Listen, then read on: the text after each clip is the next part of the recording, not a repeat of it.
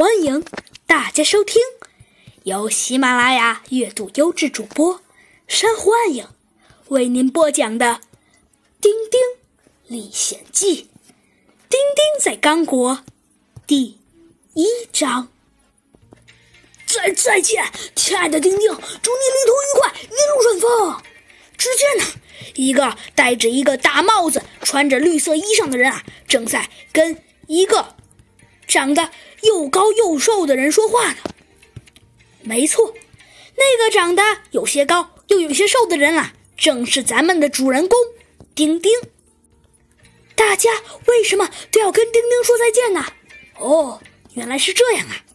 丁丁要去刚果了，要过一段时间才能回来。所以大家呀，都都非常期待丁丁的归来。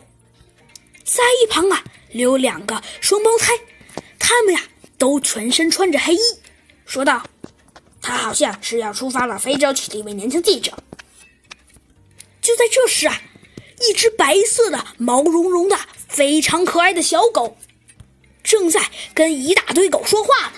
是的，我受够了这种单调无味的生活，所以。我决定去猎狮子。这只小狗啊，就是咱们主人公丁丁的宠物米卢。嗡嗡嗡嗡，再见，不久再见啦！丁丁丁啊，和米卢都给大家一一道了别。几个小时以后，他们来到了他们的轮船上。这是您的房间，先生。很好，谢谢你。丁丁很快呀，就来到了他的房间里面。